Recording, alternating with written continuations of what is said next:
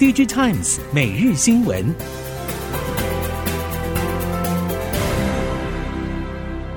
哎，上下班通勤时间好长，怕迟到，怕塞车，心好累。那就搬到公司附近啊。好房难寻，空间机能不能少，但满足条件的少之又少。谁说的？新竹东区最新建案，当代视野，采光好，大三房，十分钟到竹科，六分钟到爱买，机能方便又省心。想不到新竹有这么优质的选择耶！你才知道，心动就快预约赏屋吧。当代视野零三五三三二二三三。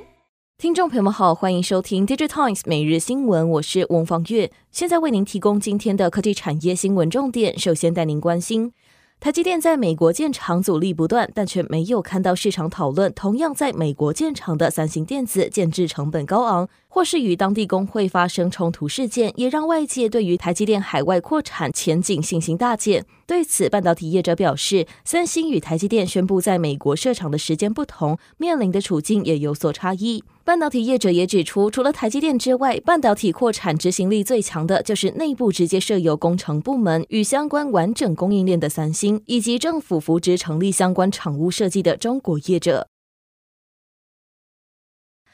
苹果三十号对外宣布今年秋季新品发表会时间的同时，华为在没有任何预告的情况下上架一款五 G 手机 Mate 六零 Pro，掩盖掉 iPhone 的锋芒。外界除了好奇华为五 G 芯片来源，Mate 六零 Pro 究竟会在中国市场对 iPhone 十五造成多大的冲击，引发热议。归纳业者看法，目前苹果和华为的新机推展都存有不确定性，因此现阶段还很难定论。但如果 Mate 60 Pro 供货顺遂，第四季时对 iPhone 在中国市场的销售占比将会出现三到五个百分点的影响，同时让苹果手机销售市占无法突破百分之二十的门槛。印度为了建立当地制造供应链，拟禁止 PC 进口，这项政策从八月初步延后到十一月实施。笔电供应链指出，品牌厂为了确保当地销售无虞，近期要求提高生产量，企图在十一月禁令实施之前先囤好货源，并同时扩大当地组装产能，避免错失印度商机。供应链指出，近期客户销往印度的机种量产数量明显提升，显然是因应十一月将上路的许可新制，将原本在十一月之后的订单优先出货。目前，多数 PC 厂在印度都有最后组装据点，不过供应链出货量还是在拉升，代表品牌厂恐怕担心会有新的变数。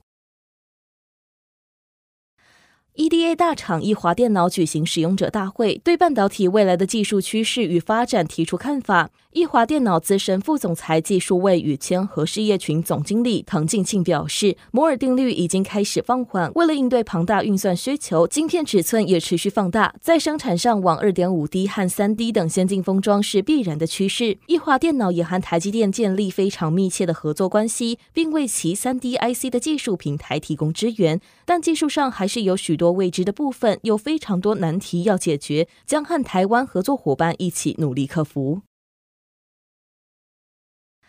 今年 PCB 产业市况低迷，产业人士直指，主要是受到全球通膨与利率高涨和中国经济复苏不如预期等因素影响，终端市场需求疲弱，拖缓库存去化进度，同时 PCB 价格也承受下滑压力。而供应链中，唯独 PCB 和 HDI 的上游材料铜箔基板，因为人工智慧应用百花齐放，市场看好关键零组件供应商后市发展。目前台系铜箔基板三雄分别为台光电、联茂与台耀。近期呼声相当高的联茂，受惠于高阶车用电子和 AI 多元应用两大市场需求，渴望成为拉抬营收的重要动能。AI 在今年爆红，而伟创则是在去年就已经感受到 GPU 的拉活力道，并开始积极扩厂。只是当时 ChatGPT 还没有浮上台面，众人对 AI 无感。如今伟创掌握两大晶片厂订单，原本对伺服器产品预估也从逐季成长调高到逐月成长。因应客户需求，伟创近期也积极扩充产能。伟创在今年三月法说会时指出，GPU 相关产品在去年贡献大约一百五十亿元营收，今年将会持续成长。值得注意的是，伟创也首度切入资料中心交换器业务，在去年争取到一线客户之后，今年也开始量产网络交换器。光学膜厂华虹星际因为燕巢厂与关田厂现有空间不符使用，因此申请进驻桥头园区，并已经获得核准。华虹表示，目前还在评估其他扩厂地点，希望能在两到三年内动工新建新厂。虽然已经获得核准进入桥头园区，但华虹目前还没有展开实际作业，主要考量科学园区的环保法令较为严苛，同时经营成本也比较高，因此还是有在持续寻觅更适合的地点。如果三年宽限期内没有找到的话，就会选择进驻桥头园区。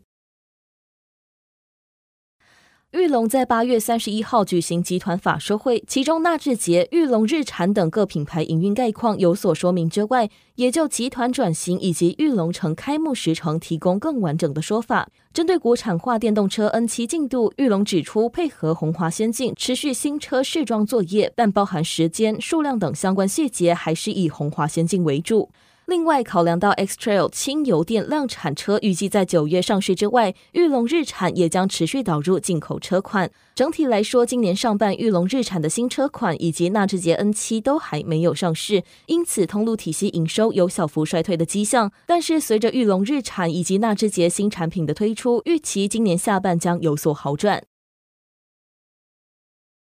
中华车在八月三十一号举行线上法说会，其中除了强调 MG 品牌对于营运的重要性之外，也提到今年上半研发费用的增加用于新能源车开发。中华车副总钱金武表示，根据今年上半经营成果，乐观预期全年内销四轮以及 MG 品牌销售总量将较年初目标提升。钱金武指出，虽然商用车目前处于严酷的市场竞争，但中华车并没有选择利用降价抢市的手段。除了增加广租费用方面的额度，也将更多成本花在开发新车型上，其中就包含新能源商用车。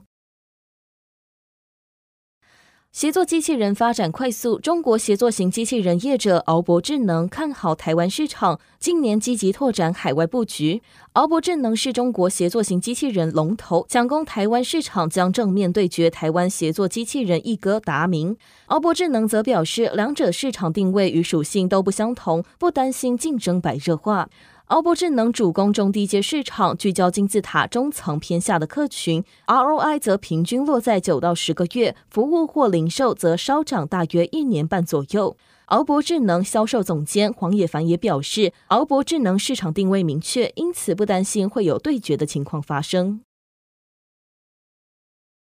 受惠于 AI 浪潮，大量运算需求凸显电脑散热系统效率的问题。常年代工工程模拟软体的虎门科技指出，虚拟模型可以和机器学习结合，从实测数据中学习改进。近期来自国防工业、散热模组等领域的需求相当强劲。虎门 CAE 事业群总经理廖伟志受访时表示，近年政府大力推动国建、国机、国造，汇集广义上的军工产业链，而模拟软体可以处理到结构、流畅、电子厂等不同面向，都是国防产业所需。政策催生的产业订单稳定性也比较高。散热模组厂则是有些新世代产品要推出，确实为虎门带来稳健营收。国发会预估，二零三零年台湾的劳动力缺口将有四十万人，而人工智慧已经成为许多产业必备的基础技能。在台湾少子化的局限之下，大量使用 AI 工具可以减缓劳动力不足的困境。劳动部长许明春日前宣布，产业新兼并计划将透过训练课程，协助八十万名青年迎接职场的考验。许明春指出，产业新尖兵提供半导体、AI、绿能科技等新兴产业课程，可以学习到重点产业技能。这项计划开办至今，已经培训三万多名青年，帮助许多待业青年成功投入重点产业就业。中国第一批生成式 AI 大型语言模型共计十一家正式完成备案上线，百度文心一言在第一波名单中拔得头香，而腾讯和华为等 AI 模型也将陆续开放。据传，阿里、通义、千问在第二批名单当中。随着二 C 落地场景开放，大型语言模型商业化将更丰富完善，成为网络事业新成长引擎。百度董事长兼 CEO 李彦宏曾经表示，文心一言向数以亿计的网络用户大规模开放之后，能够获得大量现实世界的反馈，进一步改进基础模型。他指出，生成式 AI 和大语言模型在许多产业具有巨大变革的能力，为百度提供重大的市场机会。以上新闻由《Digitimes》电子时报提供，翁方月编辑播报。谢谢您的收听。